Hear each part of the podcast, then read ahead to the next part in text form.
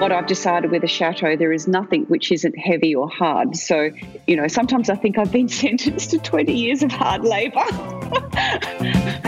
Welcome to Somewhere Else, the podcast that chats to people living in weird and wonderful ways. Each episode, your hosts, domain editors January Jones and Rose Donahue, interview someone who's ditched the white picket fence for the path a little less travelled.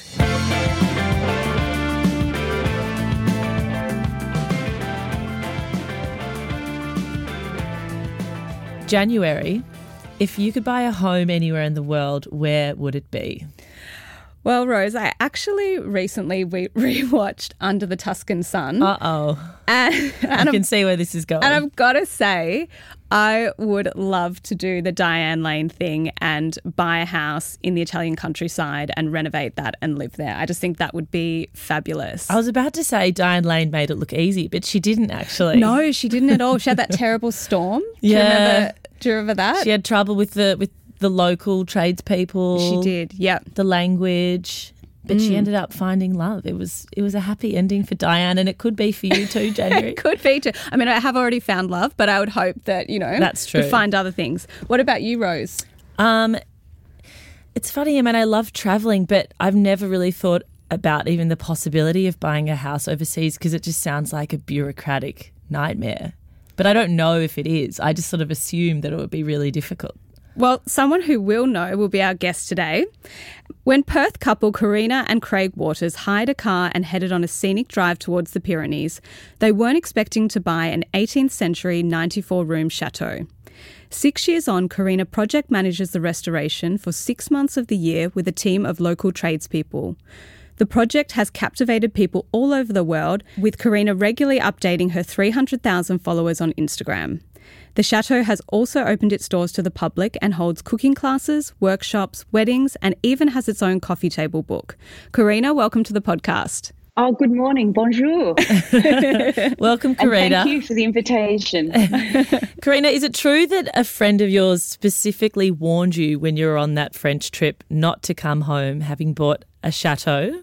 Well, in actual fact, it was a French friend of mine, um, next tennis player Catherine Tanvier, and she lives in France. And she had been to, to Australia for the Hopman Cup, and we'd been friends for a long time. And she said to me, "Whatever you do, don't buy a chateau, a historical monument, or a restoration project." So you did the triple. so I did everything on the do not do list. Oh, Karina, did she say that to you because she knew you were the sort of person who might? Um, I think that she thought that Craig and I might sort of have those sort of um, ideas that it was a possibility, but um, yeah, she was expecting that we would end up with something you know more like a little French farmhouse with little blue shutters and and come over and enjoy the French culture and lifestyle and not be spend all our time renovating. So, c- could you tell us a bit about? I mean, we know it's a 94 room chateau, which is more than any any of us can probably even imagine um, having 94 rooms on our hands.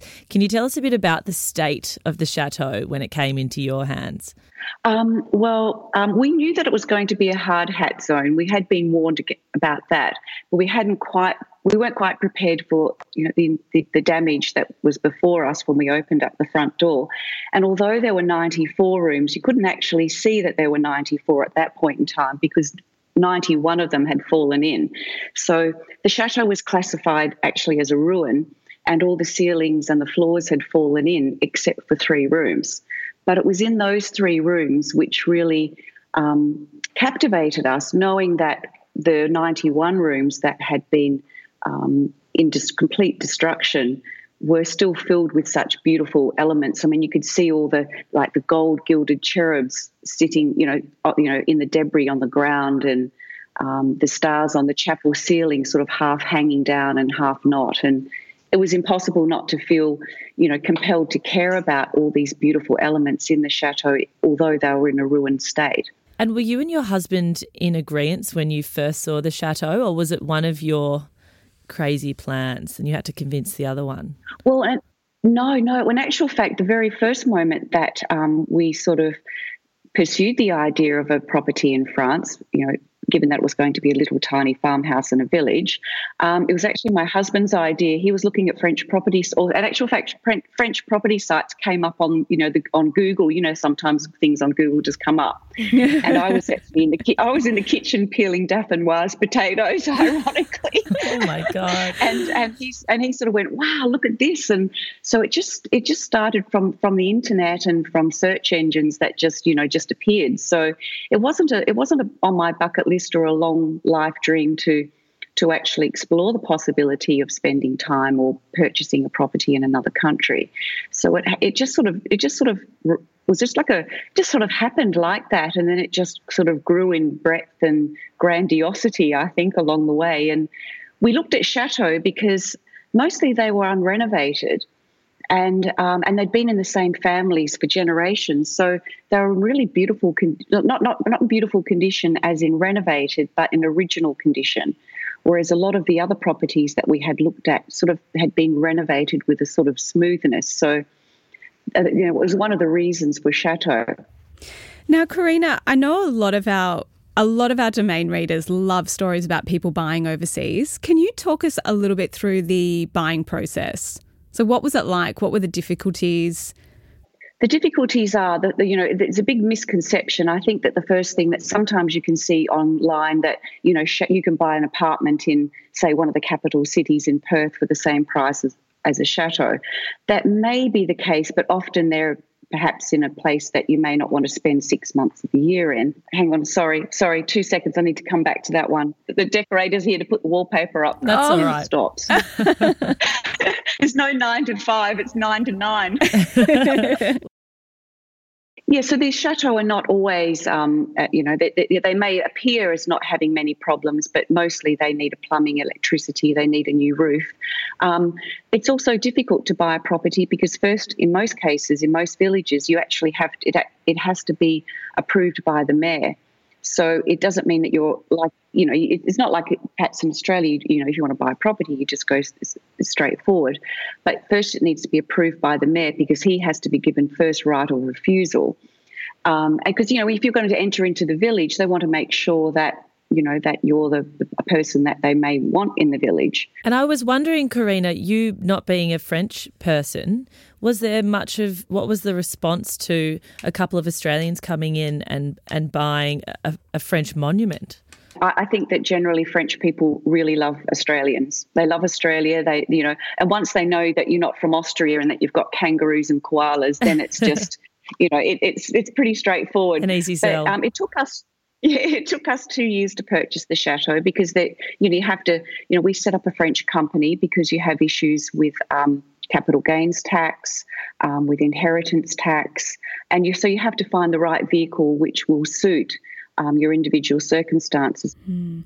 Was there ever a moment of panic or of oh gosh, what what have we done? What have we entered into? Sometimes that's on a daily basis, but on the main the main thing is that the um, the, the night before we purchased the chateau, there's these little um, buildings at the front, which were the outbuildings of the chateau, and they've been converted into um, independent accommodation, which is no longer owned by the chateau.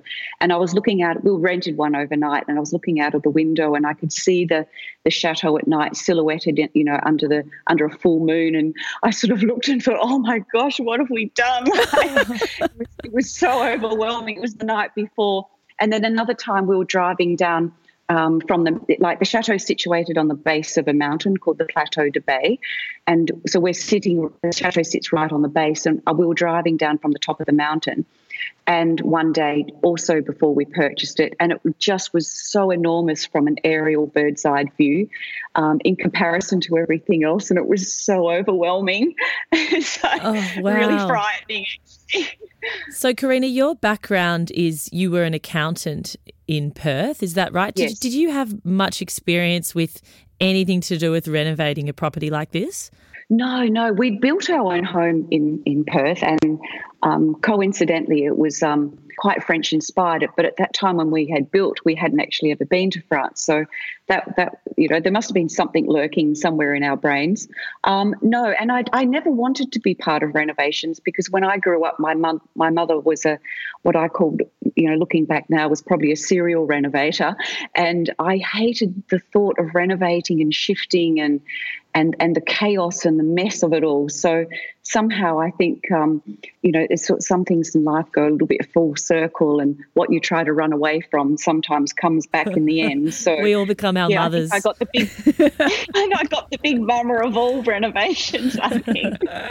Can you talk us a little bit through the history of the building? Because it's such a spectacular home. What do you know about it? Well, it's quite extraordinary in, in many ways because it's very unusual for this region to have such an enormous um, neoclassical, perfect symmetrical sort of chateau in this region. I mean, normally they're fortresses and they're fortified castles, but this chateau is quite unusual. And the reason for that is that the owner of the chateau and their family had owned it for 600 years. The, the grandson, Louis Gaspard, he inherited this chateau but he was also the president of the Toulousian Parliament, which meant that he went up to Versailles on a regular basis to the French court.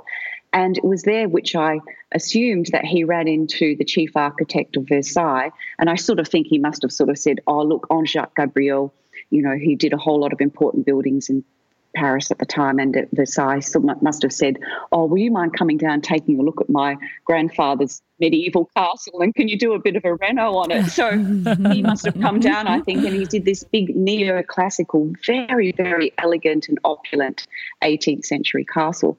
But at that time, this this this this um, this owner, Louis Gaspard, he, his family, he had more money than Louis XIV. So you know, it was an extraordinary castle for this region. And it used to have the, you know, the, the French court here, like, and French philosophers such as um, Voltaire and Diderot and Rousseau. So it was quite extraordinary. But their family perished during the revolution. And then after the revolution, another family purchased the, the chateau and then they owned it to the 1950s. So although it's had a very long history, it's really only had two families that have actually occupied the chateau and lived within the walls since the 13th century to the 1950s. And so, do you know why the last owners decided to sell? Had, had they not been able to restore it in the way they wanted? No, they were quite devastated actually. The father died without a will, which means that all the, ch- the children inherit because it's Napoleonic bloodline, the children inherit the chateau. Um, there was a lot of disputes within the family and with cousins. And so the family immediately had to shift out. And it wasn't just the chateau, they owned all the land all the way to Andorra. And um, I calculated it out, it was 74 square miles. So it was an enormous property and it took 28 years to settle. Oh so during this time, yeah, I know during this time, the family um, had disagreements and the chateau was left abandoned for that time. And it was interesting because a, a couple of years ago, the son from that family came to pay us a visit. He, they, the, most of the family all live in Paris, and he came to pay us a visit and he shared his memories for when he had to shift out when he was 10. And it was, you know, he actually cried and was a very sad moment actually returning. Oh, that sounds really special to be able to um to actually meet them though and and talk about yes, your shared interests. It was. It was. It was extraordinary. And um, uh, he had heard it had fallen into disrepair, and he was so grateful that someone had come to save the chateau. He actually saw his own height chart because in one of the bedrooms there's the family height chart for that family, and he could actually see his height. He was really super tall, and even when we looked at his height chart when he was ten, he was really tall for a ten-year-old as well. So it was, it, you know, I mean when you talk about you know the past and and the keepers of memories that sometimes these old buildings have even in the height chart which you could see in, on the wall was really very special Oh, that's beautiful. That's something you only think about in kind of, I guess, suburban Australian houses is the little height chart. Yeah, I guess even the, the uh, massive chateaux have the height charts. It's that's sweet. fantastic. You're listening to Somewhere Else, the podcast about people living in weird and wonderful ways.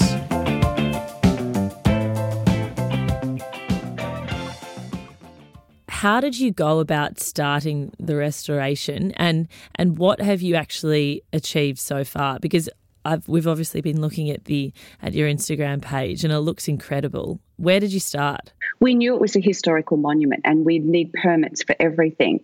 But when we actually signed the offer and acceptance, there was no mention of all the, the bureaucratic side of it, that we would need full approval from the historical monuments from France.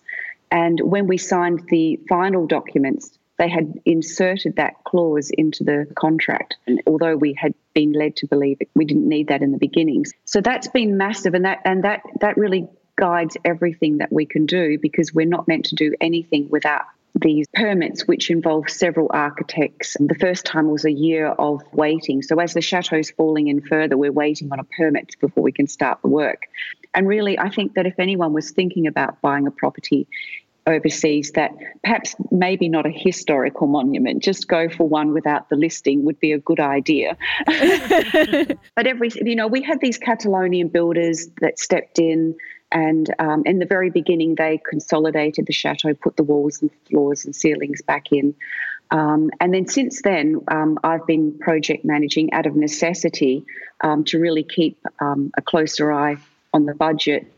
Also, that the chateau becomes the dream of what the chateau should be, not the dream of perhaps builders or architects or um, uh, individual project managers, which we had, that were then doing work that was really what they saw fit rather than what was for the best um, integrity of the chateau itself. So, yeah, so now and now, so now we work with local artisans, local tradespeople, um, and we do a, a, a, lot of the work ourselves now. So, so, it's been a complete shift. And so, day to day, Karina, are you? You're obviously on site all day. Are, are you the only person that lives in the chateau at the moment? So, right at this point, um, my daughter Jasmine is with me, and we both uh, manage all the work. So, Jazz at this point is managing the commercial side of the chateau um, and the social media. We have workshops coming up this summer, and so Jazz manages that and all the emails, and I'm physically doing the work on a daily basis. So the two of us are here. We have a volunteer from Perth at the moment, and we have another volunteer from America who is actually working on the garden. That's fantastic. I can see why you'd have volunteers. I mean, just looking at it, it looks like the most beautiful place to live. And people are obsessed with it. I mean, the yeah. you must be were you amazed at how many followers you've amassed on Instagram because it's just it's blown up. Oh, yeah. Yeah, no, I I I actually the reason why I started Facebook was um that to share i didn't have the internet at the time for the first three years here and i didn't have a phone that had international. So i'd have to drive all the way to to another village about 30 kilometres away and go and sit in mcdonald's to to share with the family what was going on. oh, so i set up a facebook page to so i could show my children and my you know my husband what you know what was happening if i was here. And then one day um, I looked online and there were there were all these like there were thousands of followers. And what had happened I'd written this little blog and it got shared with the Huffington Post and it just started from there. So I wasn't expecting it or attempting to do anything except for trying to communicate better you know across hemispheres. Um, and then when I was in Perth my 12 year old neighbor um, set up and said why don't you have Instagram? And I went wow that's a really good idea um, and then up very soon, Instagram and Facebook and Google, they got right behind the project and um, and shared it. So, um, you know, which accounts for you know the, sh- the, the, you know the chateau being shared on Instagram. Last year, the Chateau was one of the last 12 finalists in the Shorty Awards, um, which is one of the major influences in home and garden. So it's quite remarkable, actually, to think whether that this 18th century castle and 13th century castle is being shared. I don't think Louis Gaspard could have Louis ever, would, would not have imagined, imagined, it. No, no definitely it would not. Have been like us going and living on another universe. Yeah. You so you project man well you're on site six months of the year. Yeah. Why not full time? Well, first, um, I guess it's one of the misconceptions about buying a property overseas is that um, uh, for, um, I don't have a, a, European visa. So, as an Australian resident and under an Australian visa, I'm not allowed to stay more than six months at a time and not three more than three months at a time. Um, and I've sort of been getting away with that a little bit. But last year, I overstayed my visa by three weeks and I was actually deported, which was a really scary experience, actually. Oh, no. so, yeah. on one hand, we've been given a, a French Medal of Honor from the French government, with um, you know, and that was given to us by Prince Albert of Monaco. And then on the other hand, I was you know, deport, sent from the from the airport. Oh no!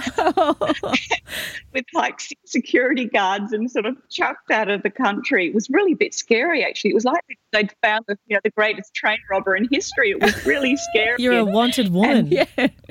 I know. And so they, I said, look, you know, that this isn't right. You know, like, you know, I'm renovating this historical monument. So they said, okay, you can have a few extra days to pack up your belongings. So I would then packed up my belongings, went back to the airport. And then even when I got on the plane, they still dragged me off the plane to give me another telling off. And, you know, like it was, yeah, it was, it was a bit scary actually. So, and also, you know, there's a high unemployment rate in France. I mean, if you don't speak the language, I mean, they're never going to give a, a you know a foreigner a, a job. Then there is no jobs. So to come over here and to purchase a property without an income stream, yeah. um, and the possibility perhaps working online. I mean, you'd have to have an online business or something to make it work. Well, that's the thing, isn't it? This is such a, a romantic dream for a lot of people, but you know the realities of it. And the realities, I'm guessing, is that you need to have um, someone working to send money because renovating somewhere like this wouldn't be cheap. Well, renovating even in Australia is not cheap. It's, you know, so I can only imagine what it's like doing a 94 room chateau. Um, so I guess that's just. You perhaps don't want to imagine that, really. you know, you, yeah, everyone, you know, that like, like sometimes I think, you know, it's not escape to the chateau, it's escape from the chateau. really? but in but in saying that, I mean, um, in the very early days, and and and you know, it was very evident that the chateau would have to become self-sustainable, and, and for it to be able to to, um, to to continue on with the work, even if it was renovated. I mean, a chateau needs to be self-sustainable. and It's a, it, they're buildings that need to be put to work. Absolutely, and so that's obviously in your plan for the chateau. Um, you've and you've already hosted workshops and even a wedding. We we did, and look, look, look. In the very beginning, you know, it's very easy to be swept away and captivated into this world of fairy tales, but fairy tales really are hard work. And in the community, people drive past and they salute the chateau. We thought we were buying bricks and mortar, but we were buying so much more. And so it's very it's essential that the chateau is sustainable for the long term. Mm. But like in the beginning, we had we we thought it was you know would be a private residence on some level because we were told we could just renovate sort of eight rooms.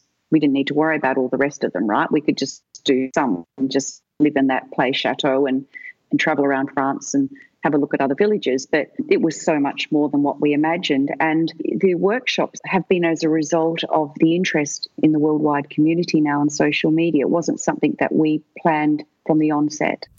And what you've spoken about, I guess, it's you know it costs a lot of money and it's a lot of work what drives you what keeps you going in all of this hard work and, and the fact that fairy this this fairy tale has become such indeed hard work i think that on the other hand of it in this balance of life and in this equilibrium that it's to know that every day that you finish every day where you've accomplished so much that it's almost like a gift as well despite all of that hard work.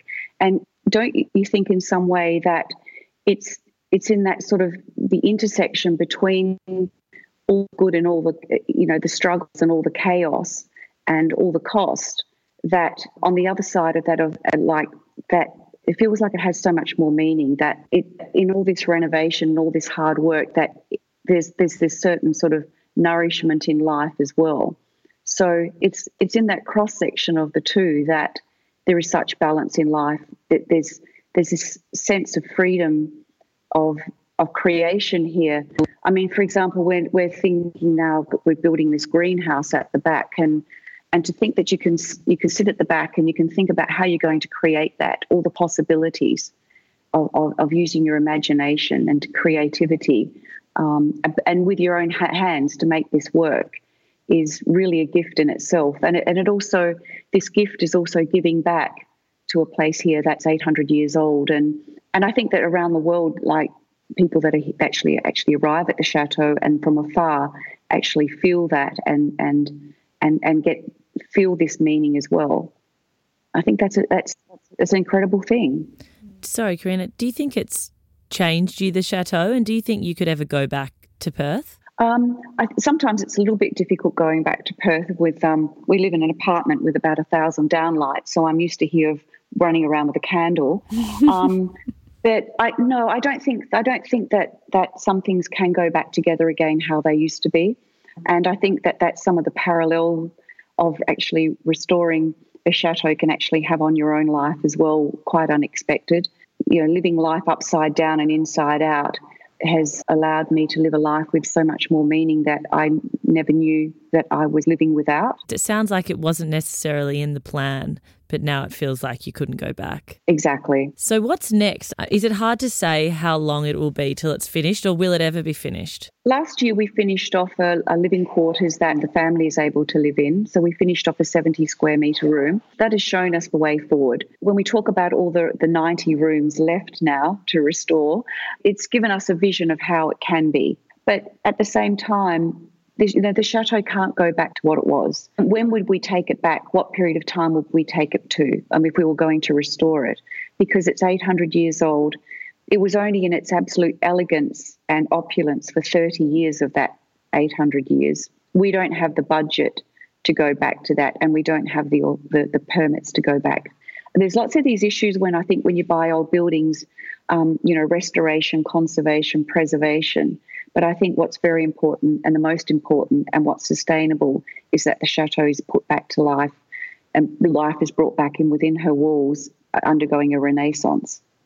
And Karina, for anyone listening to this and thinking, you know, that that's gotten past the hard parts and thinks, you know what, this is something I want to do. Do you what what advice do you have? To listen to your heart. Um, not everything's logical in life, and although chateau and, and living in another culture are very challenging at times, I think that if you have the support of your family, if you have the support of your friends, that I think that to embark on something is just such a really wonderful adventure in life. And, you know, if you tried it and it didn't work, it's not final. I mean, it's about the commitment to your decisions, the, the courage to keep going in all those challenges is where you come out of it. I feel you feel that your own life has so much more meaning. And there's nothing wrong with having a go at anything. I think that's a lovely note to leave it on, Karina. Mm. Thanks for telling us your story, and it's not hard to see why so many people love following the chateau's restoration. Mm. If people want to find out more, where's the best place to follow you? We have a website uh, just under Chateau Gudanes, and it's the same on Instagram. And we have a book which is available, and that's on the website or Instagram, I think, one or the other. so, yeah. so, yeah, no, that's it. it's online. Perfect. So, but thank you so much for, um, to Domain for sharing the Chateau story. Oh, Thanks, thank Karina. You. I think I'm going to have to come and visit you one day. I just think what you're doing is incredible and I love it. So big fan girl. I, I, really am. Well, we look forward to welcoming you here. oh, thank you. All right, have a wonderful day. Bye, Karina. Bonne journée. Bonne journée. This has been Somewhere Else, a podcast by Domain. Please remember to subscribe, rate, and review us on iTunes. And tell your mum, send us to a friend. It's how we get the word out. We'll chat to you soon, somewhere else.